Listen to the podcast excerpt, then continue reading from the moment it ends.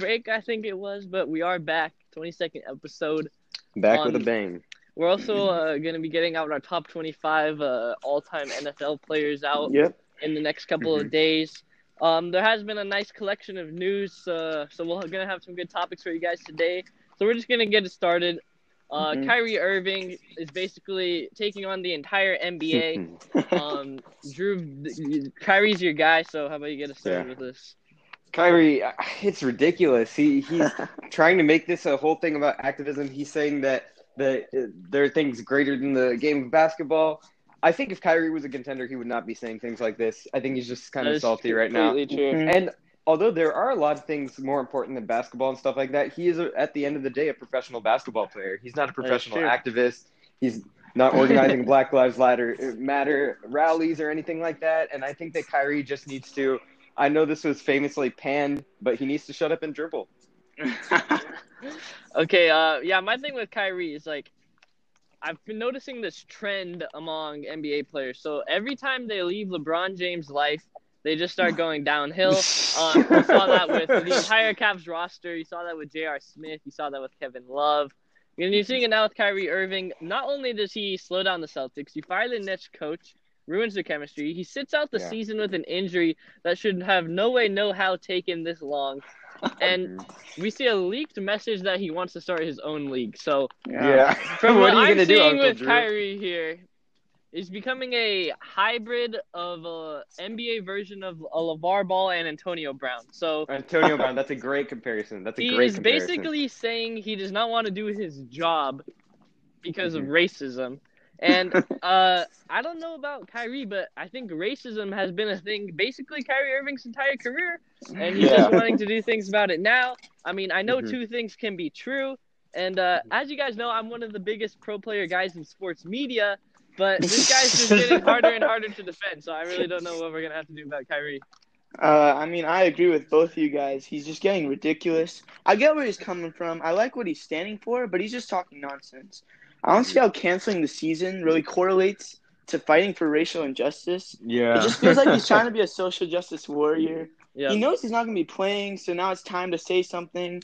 It just doesn't make sense to me. I don't think he's Antonio Brown level just yet, but he honestly he's not insane. But, he's just talking nonsense. Yeah, this guy used to be one of my favorite players when he was busting Curry up in the finals every single year. But we're going to move on to some NFL. Dalvin Cook is threatened to hold out if he doesn't get Ezekiel Elliott money. Jad, what do you think about this? Look, I think Dalvin Cook's a very good player, but he's proven to be a little injury prone his first 2 years. They were a little hectic, but he had a very productive year last year. That being said, I don't even think Zeke deserves Zeke money. I don't think Dalvin Cook is the best running back in the league, probably top five, but I don't think he should hold out. It could turn into another Melvin Gordon situation, where he's just unsuccessful and only hurting himself in this situation. I think he needs to prove himself a little bit more before he's demanding this type of money. Yeah, so I have to agree with you too, Jad. I think that holdouts in the NFL, or in sports in general, but particularly in the NFL, are just pretty useless. I mean, we saw the whole Le'Veon Bell fiasco, where that didn't lead to anything. Le'Veon just slowed down his production as a player. We saw Melvin Gordon just limiting the production of his team and himself at the same time by not starting, leading to Austin Eckler and him having to split carries, where if he didn't hold out, then he would have been able to just be the number one back on the team. But I think that Dalvin Cook, like Jad said, I don't think Dalvin Cook or Zeke deserve Zeke money. I think that Zeke is a little bit overpaid, especially for being such an injury-prone player. And I think that Dalvin Cook definitely doesn't deserve that type of money. And he shouldn't hold out and limit the team's success because of his own selfish desires. All right, for me, Dalvin Cook needs to get a contract. He's a top five back. For me, my running backs, Christian McCaffrey 1, Saquon 2, Dalvin Cook 3, Zeke 4, then Nick Chubb 5. This guy absolutely deserves a contract, but if we're going to base it off of what the market is going for right now, you know, Zeke has $15 million a year. Christian McCaffrey gets $16. I'm fine with McCaffrey. Zeke, like, I agree, he was overpaid. I'm giving him $13.5 to $14.5 a year. I don't think the Vikings are going to do this. I mean, they weren't able to re-sign Stephon Diggs, lost him to the Bills. They have a tremendously sized contract with Kirk Cousins, lost key pieces of the defense. I did some more research on this, so the Vikings have been a playoff contender. You know, they've got a nice offense, one of the best skill positions in the entire league. Of the top 15 highest-paid running backs in the NFL, ranging from Giovanni Bernard making $4.5 million to Christian McCaffrey at 16, the only one whose team made the playoffs was Duke Johnson at the Texans. And this is just showing paying running backs is not equating to playoff success. Yeah. You could make that exception with the Cowboys. You know, they barely missed the playoffs. But other than that, all of these teams have been absolutely horrible. You know, you've got the Giants with Saquon, Panthers with McCaffrey. But it's going to be a bad situation here because Dalvin Cook definitely needs some money, and I don't think the Vikings are going to give it to him. Yeah, so moving on to our next segment here, Kyle Shanahan actually just re-signed with the 49ers up until the 2025 season. What do you guys think about this? I think he's a great coach. He's had a history of choking in Super Bowls, but he definitely deserves this. I like this move by the Niners. I think they'll continue to have success as long as he's there, and he can continue to develop Jimmy Garoppolo. Yeah, I have to agree here. I'm pretty fine with this contract. I mean, good coaches seem to be becoming more and more of a rarity. If you can get to a Super Bowl only throwing 8 passing attempts, you got to give this man some money. I don't think he's a top 3 coach, but I definitely would be giving him a contract extension as well if I was the 49ers. Yeah, I agree with both of you guys. This is a good move for the 49ers. Kyle Shanahan has demonstrated that he's a good coach. He's the coach of the future for this 49ers team. I mean, he kind of helped develop that very run-heavy offense that we see the Niners implement. And it was very successful last season. But I think that while the system may not work as well in the coming seasons as teams start to figure them out more, it's still a very dominant team nonetheless. And Kyle Shanahan is the good person to get it done for the Niners. All right. So I have a question for you guys. If you were an NBA player, how would you feel about the Orlando playoff picture and all this odd way of going about it and this odd pandemic? As a basketball player myself. Pro player, basketball player. I would personally be fine with this. I think they honestly have a pretty good setup. They do seem to have some limited freedom in a one world government type of deal with this band that you're supposed to wear. And if you come within 6 feet of a person for more than 5 seconds, it's going to ring. And I'm not sure how that's going to work. We've never seen that type of technology before, but if that's what we got to do to get the NBA started, I'm fine. They have lots of activities they're going to do. They're going to be able to do. I think that's going to be reserved for teams more like the Portland Trail Blazers, like the 8 seeds. I don't think LeBron James is going to be letting his team. They're going to be up studying away. All the top teams, I don't really see them doing this. It's basically just the playoffs. You know, got 8 regular season games. Not too much seed disputes going on except for the Western Conference at the 8 seed. So I'm pretty fine with this setup for the NBA. Yeah, I think that Commissioner Adam Silver is handling everything very well, given the situation. I think that he's managing everything to the best of his abilities, and I think that the whole setup they have at Orlando is actually a good move. I think if I were an NBA player, I'd be very grateful to get back to the season, although I think it would be a little bit weird playing without fans, having all these new social distancing rules enforced, but I mean, that's kind of the new normal for all of us, so I think that I would be able to get used to it, and I think that most NBA players are going to be fine with the setup.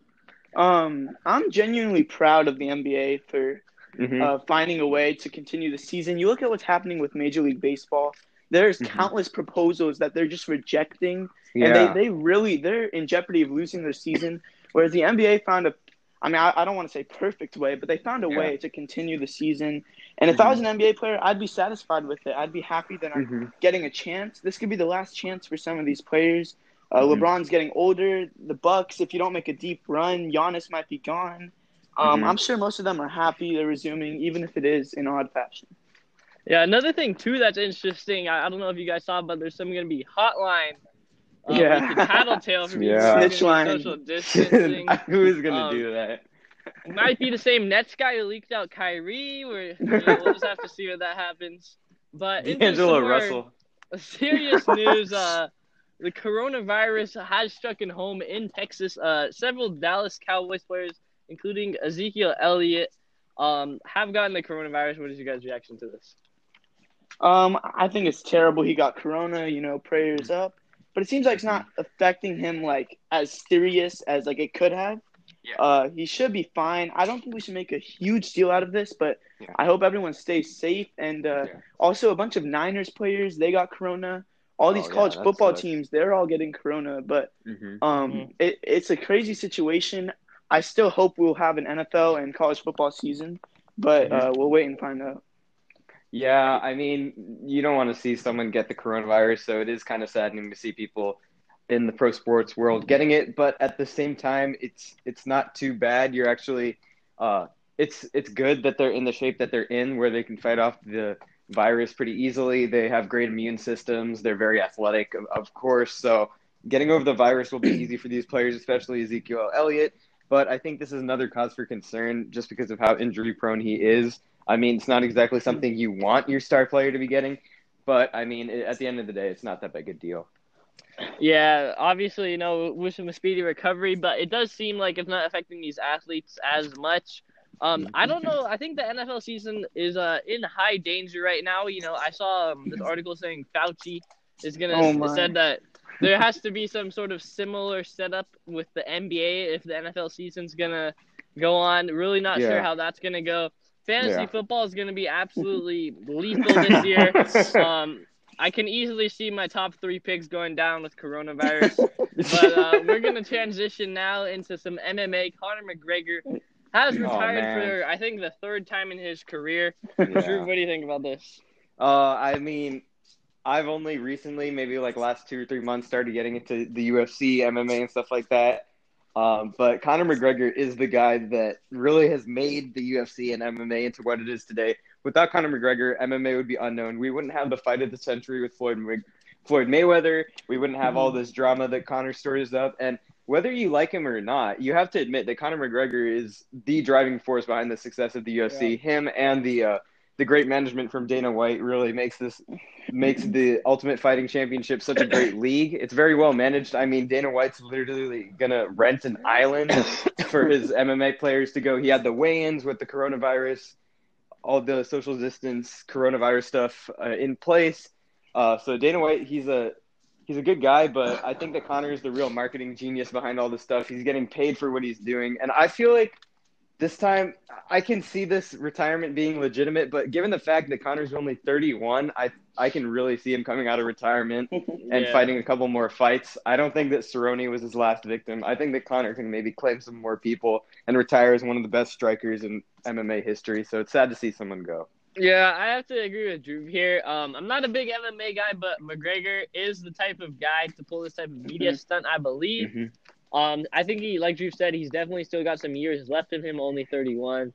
And the MMA, if this is true, he is their main guy. You know, he's basically the LeBron James of the MMA. He's their main guy. That's really the bottom line here. I could see this being his big retirement. You know, he had like the mom family thing, but we'll see where this goes with Conor. Yeah, I'm gonna start calling him Conor Capilot. I mean, it doesn't seem like it's legit this time or any other time, but. If it was, he was one hell of a fighter, and I'm not really into this type of stuff, but there's no doubt he's really entertaining and funny.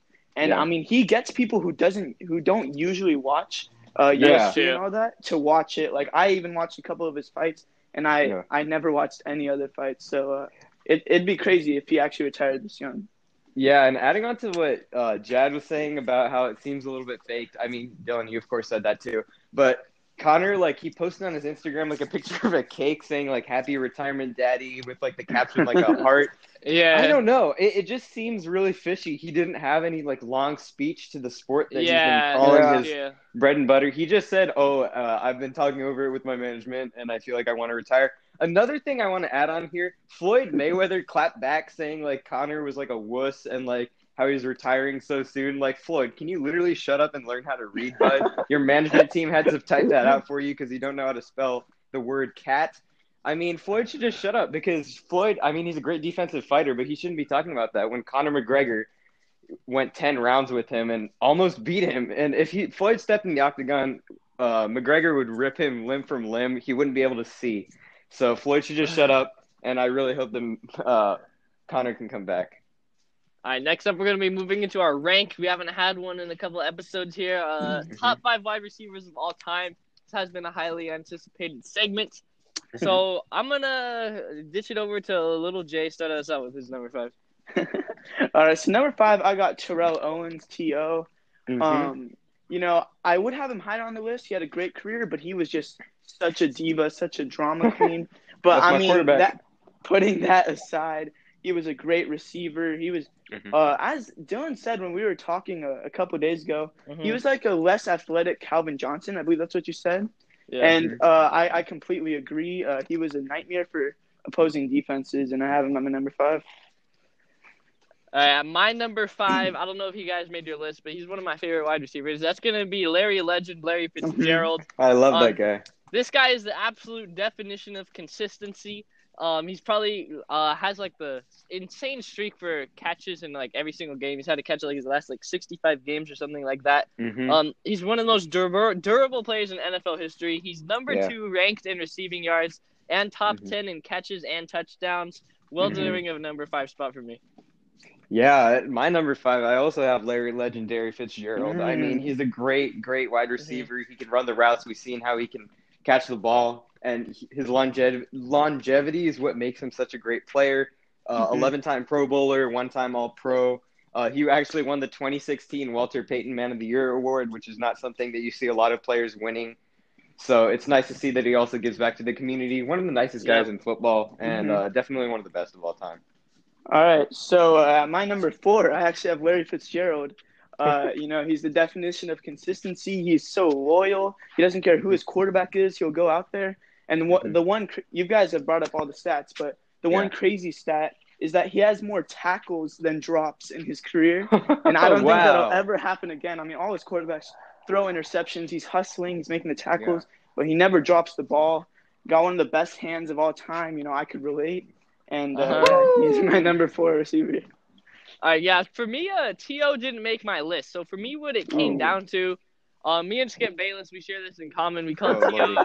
Team Obliterator instead of Terrell Owens. For me, you know, less athletic Calvin Johnson. He doesn't have the route running that Larry Fitz and my number four spot have. And if he I don't know how he would survive in an NFL where the cornerbacks are like just as big, just as physical with him. I want to see him go head-to-head with Jalen Ramsey. I want to see him go head-to-head with Patrick Peterson. But anyway, I'm going to move on to my number four here. That's going to be Chris Carter. For me, this guy's total body coordination, you know, mind-body connection for this guy is probably the best in wide receiver history. The way this guy can get his feet in bounds, I watched some highlights. You know, possession catch in Madden, this guy's the definition of possession catch. I mean, all-around wide receiver, probably the best all-around wide receiver on this list except for my number one spot. He's got great hands. You can mosh people in a one-on-one. And 8-time All-Pro, Chris Carter, my number four. At my number four spot, I have Team Obliterator, or as everyone else calls him, Terrell Owens. I mean, yeah, he is a bit of a diva, but the guy can put up stats. I mean, he's a 6-time Pro Bowler, a Hall of Famer, has 153 touchdowns and 15,934 yards. He's a good wide receiver who can run routes very well, and I think he's a very athletic guy. Like Dylan said, I don't know if he would hold up in today's NFL, but I think that he's a very good player, and I think he deserves the number four spot on my list. All right, at number three, this is where the controversy comes in. I got Randy Moss. And I'm going to explain myself when I say my number two receiver, but right now I'm going to talk good things about Randy Moss. I mean, super fast, super tall, super big, great deep threat. I mean, you literally have the people say, I mossed you. You know, it was after his name. He was – obviously one of the greatest receivers of all time, but I'll explain myself with my number two spot. All right, my number three is going to be later discussed. It's going to be Calvin Johnson. You know, you've got the whole longevity argument with this guy. This guy's one of my favorite players of all time. Talent-wise, he can easily be the best in NFL history. That's true. I'm going to give some shots to Drew here. You don't get points for winning 8 titles in an 8-man team league like you guys gave Bill Russell in our top 25 NBA players. Oh, good lordy. So I'm not going to subtract Calvin Johnson on the top 5 list for not having a Super Bowl or anything like that when he's not the one that's supposed to build a team around him. He's playing a dependent position called the wide receiver. He is the biggest athletic phenom at the wide receiver position. The mm-hmm. speed and quickness at this guy's height is absolutely unheard of. And you want to mm-hmm. talk about longevity this, longevity that. This guy has the record for the most receiving yards in a single season by almost 100 yards, which mm-hmm. can show this type of level of talent. Mm-hmm. If it's 4th and goal at the 1 yard line, and I'm throwing one back shoulder fade for my life, I'm throwing mm-hmm. it to Calvin Johnson. Yeah, I can definitely understand the argument there, and I do respect it. It's just that the whole thing you're saying about longevity, I just don't think – I think if Calvin Johnson could maybe have extended his career a little bit more, I would have put on this list for sure. He's a very talented wide receiver. But at my number 3, I also have Randy Moss, the freak himself. Randy Moss, he's a physical specimen. He's a great receiver. We've seen his highlights on the Vikings, the Patriots, all these different teams. Mm-hmm. He has 156 touchdowns and 15,292 yards. He's a Hall of Famer and a 6-time Pro Bowler. He didn't win an mm-hmm. NFL ring, but I don't think that should be subtracted when you're talking about his career. And I think he's an absolutely great wide receiver. He's one of the wide receivers on this list that I think would definitely hold up in today's NFL. All right, so at number 2, I can't believe this didn't make Drew's list. I got Calvin Johnson. Mm. Look, I know Randy Moss is a guy all hype beast 8-year-olds love because they say I'm Moss, you know that. But I think it's a valid point that Calvin Johnson didn't play long enough. But let me do a quick comparison. Speed, you got to give it to Moss. Strength, Megatron. There's a reason you call him Megatron. Okay, I get route running, Calvin. Deep threat, both great. I might give the slight edge to Randy Moss. So that's pretty equal. Deep threat is definitely Randy. Randy's deep route running isn't as good, but I think it is pretty equal. But yeah, I guess I'd give it. It's respectable. Give it to Randy. So I get it. Career is a big factor. Ultimately, Moss had a better career due to playing longer. After catch, I'm also going Randy. So really, I got Calvin with run after catch. His ability to break tackle. But I think Randy's faster. Randy's faster. That's faster. True. But Moss's quarterback, his greatest season was with the greatest quarterback of all time. Johnson had to stick with the corrupt line system his whole career, which literally forced him to retire. Matthew Stafford was a pretty solid quarterback. Like, is he Tom Brady, though? And he had Tom Brady for like a couple seasons. And when that's when he played his best. And when Randy Moss went to Oakland, they were like the worst team in the league. They were 2-14. And Moss just quit on them. He literally wouldn't play snaps. Like, he'd be like, take me out because they sucked, where Calvin Johnson would have made the best of that situation. Yet another Raiders misfire. One extremely underrated thing about Calvin Johnson that I'm not sure you guys know, he's quite possibly the best run-blocking receiver in NFL history. I mean, he's super strong. Yeah, that's true. That's a super underrated thing that goes unnoticed. And, I mean, that's not the sole reason he's better, but that contributes to it. He has the record for single-season receiving yards, like Dylan said. He has 86.1 yards per game compared to Randy's 70.1. And he had more yards per reception. Moss is going to win in those other stats because, obviously, he played longer, which, again, I'm saying is a valid point. But in my mind, Calvin Johnson's ultimately better than Randy Moss. Okay, I have a counter for this 8-year-old thing. You want to talk about Randy Moss being the 8-year-old hype beast? You have 8-year-olds who think Calvin Johnson played free safety because that's his only card he gets in Madden. So, I don't know, man. But number 1, or Drew, you still have your number 2, right? I still got to do that. Sorry, I took pretty long. But... my number 2, I had to put a Seahawk on here, and I put my guy Steve Largent. Wow. I love Steve Largent so much. This is one of the earliest football players I had heard of because I ended up watching an ESPN, not 30 for 30, but it was like a NFL like top 100. They had a whole like biographical section on this guy, and I saw that he was a former Seahawk. I watched this thing, and he was just a great player. I mean, he held all of the NFL like receiving records at the time of his retirement, which is really impressive. He set the bar for everyone else to break it. He had most receptions in his career with 819, most receiving yards in a career with 13,089, and most touchdown receptions of all time with 100. And he added he had a 177 consecutive regular season reception record, which was then unbroken for, I think, about like 15 years. But I think this guy is definitely one of the best wide receivers of all time. He has a great route running ability, and playing with really subpar quarterbacks on the Seahawks, which was an expansion team at the time, I think that his effort definitely needs to be commended. I don't know if he would hold up as well in the NFL because he's only like 5'11", but I think this guy's speed is really good. His hands are really good, and that's what makes him such a great wide receiver. Is it my turn or what? Yeah, number one. Yeah. Okay, so number one, I mean, this has to be unanimous. Yeah, it's Jerry Rice. Yeah, all the 49ers fans. All-around receiver in history. He scored the most touchdowns in NFL history. Holds every significant record, including receptions, yards receiving, all-purpose yards, I already said touchdown receptions, and consecutive games with at least one catch. I mean, this is just the best all-around receiver, and there's really no debate. If anyone tells me Moss is better than him, I don't know what you're talking about. Come on, man.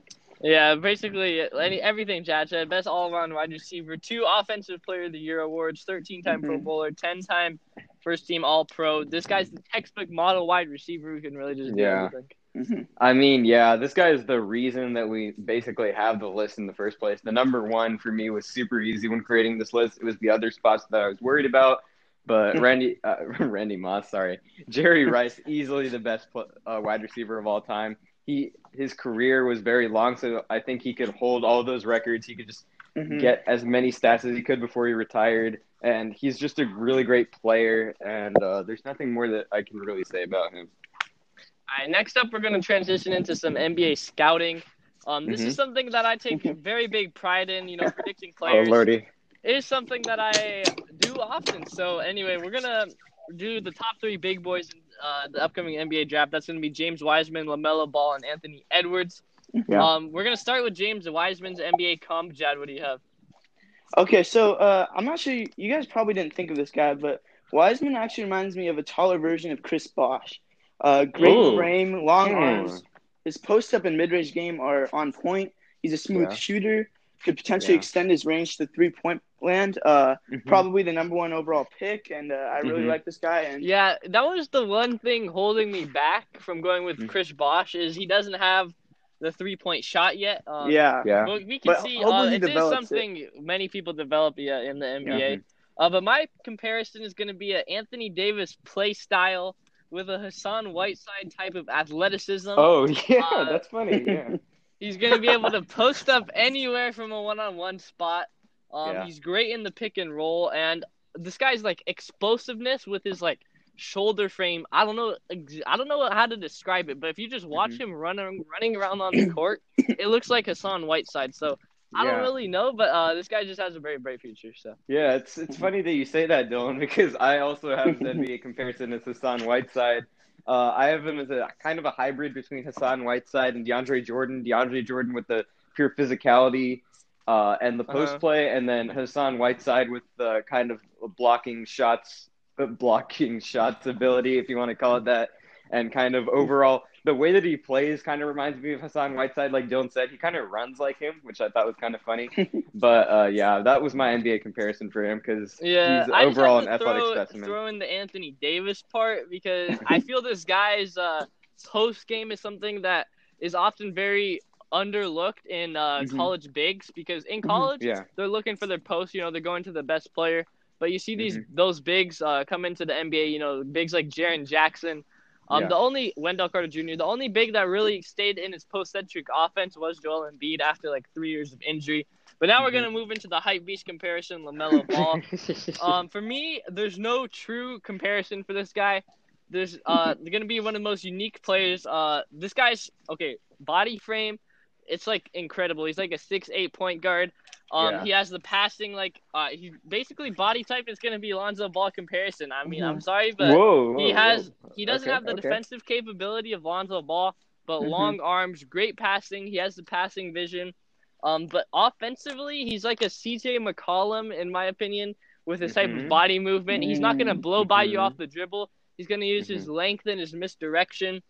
C.J. McCollum's not the tallest guy, but the type of fluid, craftiness they use to get open instead of using pure speed or strength is what's going to give me that LaMelo Ball to C.J. McCollum type of comparison.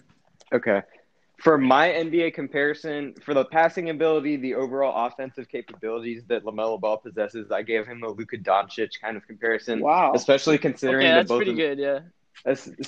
Especially because both of them played overseas, and now they're coming to the NBA with that kind of experience. We've seen LaMelo Ball's passing ability that's really been developed. He used to be just a pure scorer, kind of like Lonzo was.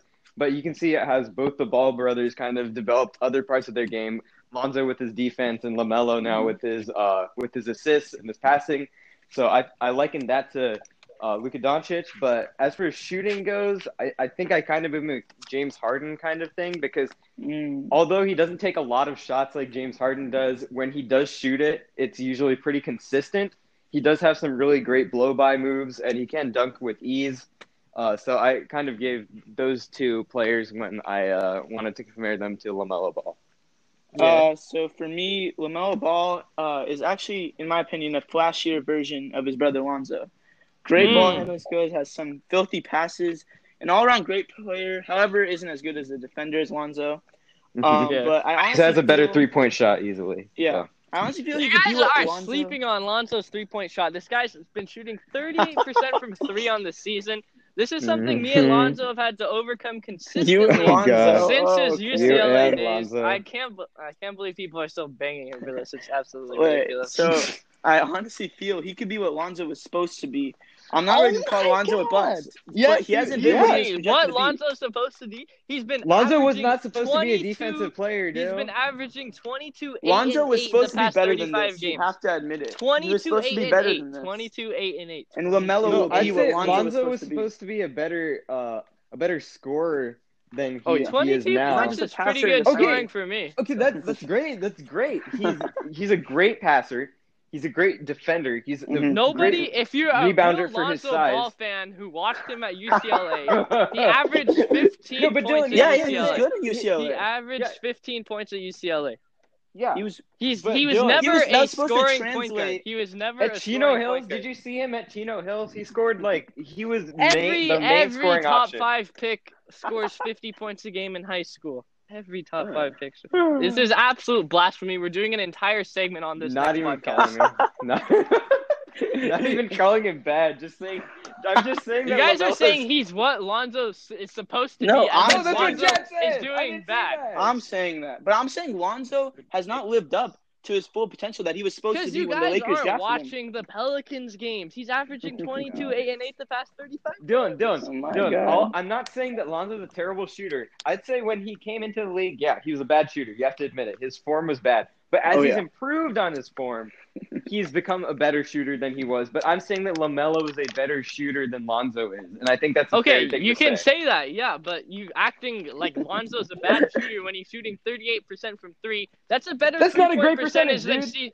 38% is crazy. That's a better three-point percentage than CJ McCollum. Crazy, that's better than three-point percentage than JJ Redick. That's a better three-point percentage than Danny Green. This year, 40.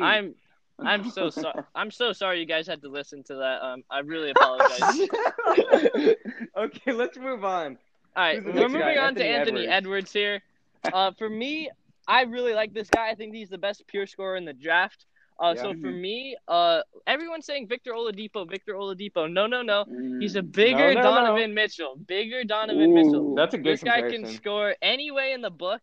He can take you off the bounce and elevate just like Donovan Mitchell. He's getting very low media attention for being a likely top 5 pick, and I'm predicting I'm actually betting on the bank that this guy's going to be another guy that I predict that just turns out to surprise everybody else. Me and Anthony Edwards. Every year in, year out, I predict these guys. Everyone's like, "What are you doing, Dill? Lonzo sucks, 22, 8, and 8. It's going to be another type of situation with Anthony Edwards. Oh, Lord. Jad, do you want to go ahead with this one? Okay, I'll start. I also really like Anthony Edwards. I think he's a stronger, more athletic James Harden. I'm not saying he's going to be better, but if it's anything close to Harden, that'll be great. He's a lethal shooter. He'll drive on you. He'll dunk on your face no matter how much traffic there is. A great scorer. He's a threat every time he touches the ball. He also has the potential to become a really good defender. I mean, I really like this guy. Like you do, Dylan. I'm not predicting him to be great, but I think he definitely has the potential. Yeah, and another thing, too, this guy's playing at Georgia, and he's dogging. He's absolutely dogging North Carolina, Duke, all of these top programs, and he's just at Georgia with 0 top 50 players in his draft class, and he's putting up 25 against Duke and North Carolina with ease. Okay, so for my comparison, I kind of have the finishing ability of Dwayne Wade for Anthony Edwards because he's just such a slasher. He's very fast. He's very athletic. And that's what Dwayne Wade's known for, his speed and everything like that. And then just for his overall like frame and kind of the way he moves and stuff, I don't know why, but he reminds me a lot of Andrew Wiggins. I'm not saying that they play very similarly, but just the mannerisms that they both have, they look very similar. I don't know if that comes off as a bad comparison, but that's what I personally feel when I see both of them play. Not saying this guy's going to be a bust like Andrew Wiggins, but hopefully he's a great draft prospect. Yeah, so that's going to wrap up our NBA comps. Again, super sorry you guys had to hear that about Lonzo Ball. We're going to be moving into our reactions to the Madden 21 and 2K21 trailer. So Madden 21, Drew's going to go last on this. Jad, how about you start out? Okay, so, I mean, why am I not surprised that Madden's trailer showed the exact same gameplay that Madden 20 had? It's not even shocking at this point. They know people are just going to buy their game because they're the only NFL game out there. They don't care if they improve the game. That's the problem. Making the same game makes them the same money. It's unbelievable. I mean, they know that it doesn't matter what they do as long as they make money, and they don't even listen to the community. I'm disappointed.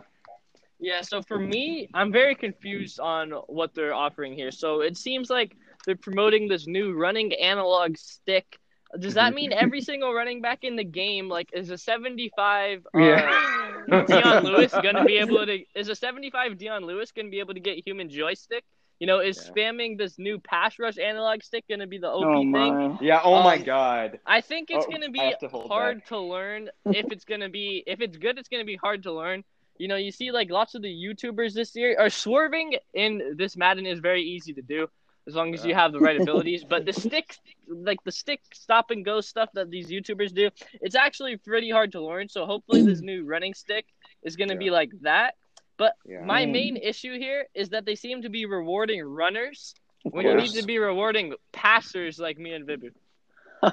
Okay, so you guys just talked about the Madden trailers there, right? Not the 2K trailers? So do you guys want to talk about the 2K trailers as well, or do you want me to just do Madden? Yeah, let's just hop into the 2K one. So I'll just get started here. Every year, year in, year out, sweaty pick versus dry picture. Not to mention this time, they exacerbate that by throwing in the lighting with this dark light contrast. And what really concerns me here is from this trailer, I'm not seeing any new gameplay features or modes or anything. The trailer is just promoting their graphics, which is obviously easily debunkable with the sweaty pig, dry pig, dark light contrast. Yeah. And then they're promoting their updated rosters with the trailer being with Zion Williamson. So very concerned about the 2K21 trailer if it's me. Yeah, so I was like a little confused when I was watching this. Like, I mean, it's just Zion sweaty. I mean, it's just become a meme at this point. They're trying to make it realistic by adding more sweat. The whole process is a meme, Ronnie 2K included. I mean, it's amazing how far these sports games have fallen off. And I'm confused.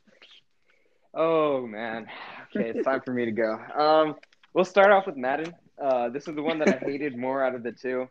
When I saw this, I had a very visceral reaction. I felt like throwing up on my phone. There is no difference between Madden 20 and Madden 21. There is zero difference. It is the exact same game with a different cover.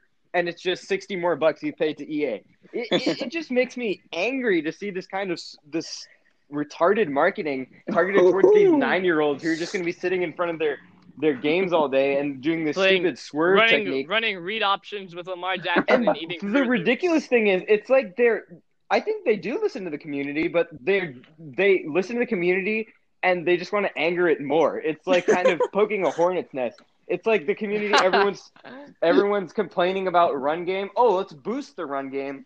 Oh, everyone hates pass rushing because all the blockers just stay still. Oh, let's improve pass rushing so no one can get a pass off. Thing, too, I just want to throw in really quickly. You want to talk about poking the hornet's nest.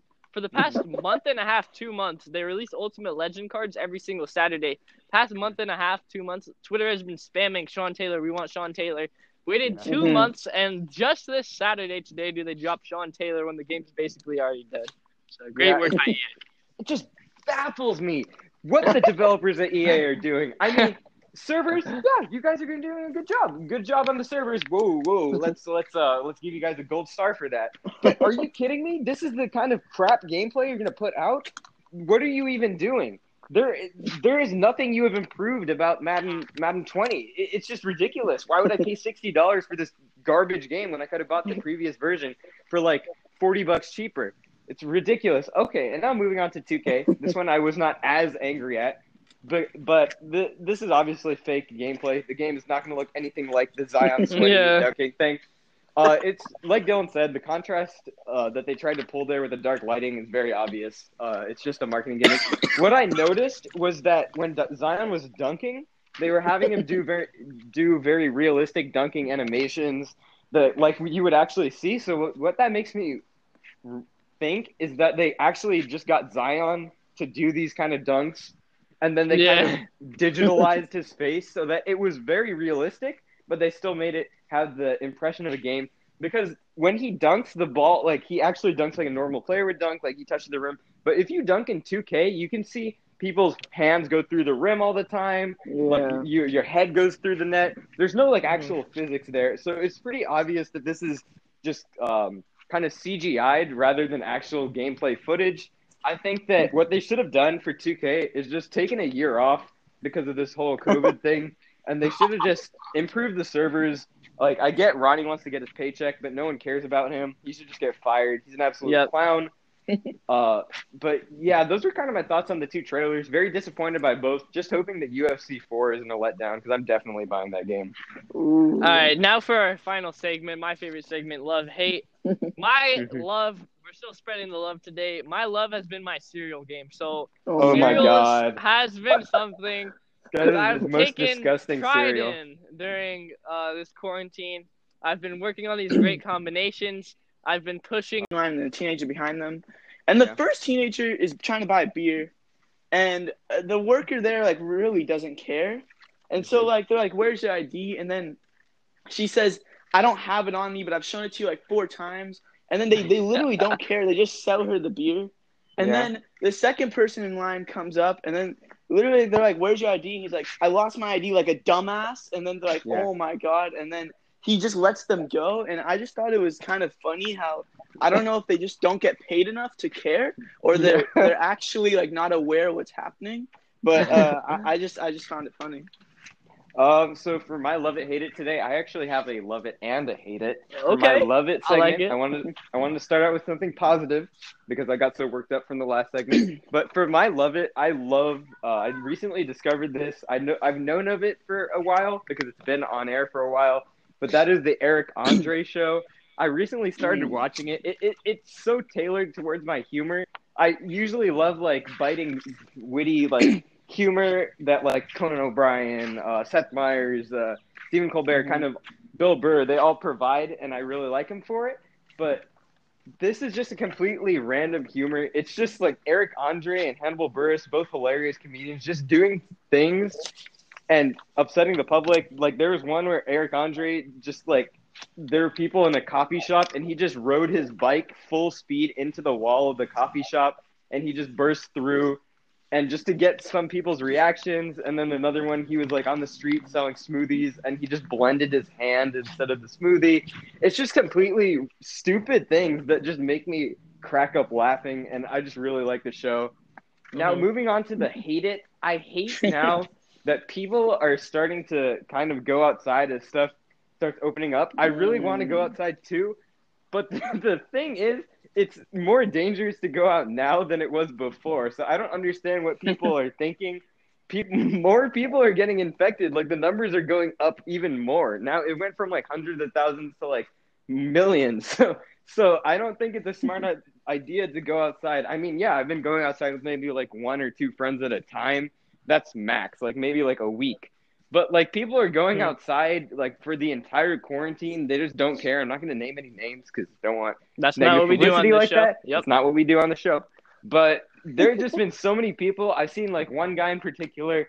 Not going to name the name, but he's been like having people over like literally every single day of quarantine. Like big, massive groups. He just doesn't care, and it's just ridiculous to kind of see stuff like that. And people are dying all over the world. And what's going to eventually happen is we're going to end up being locked down for a lot longer because people like this are just too stupid to stay inside. Yeah, so that's pretty much going to wrap up our show. Like I said, again, we'll get this up very quickly.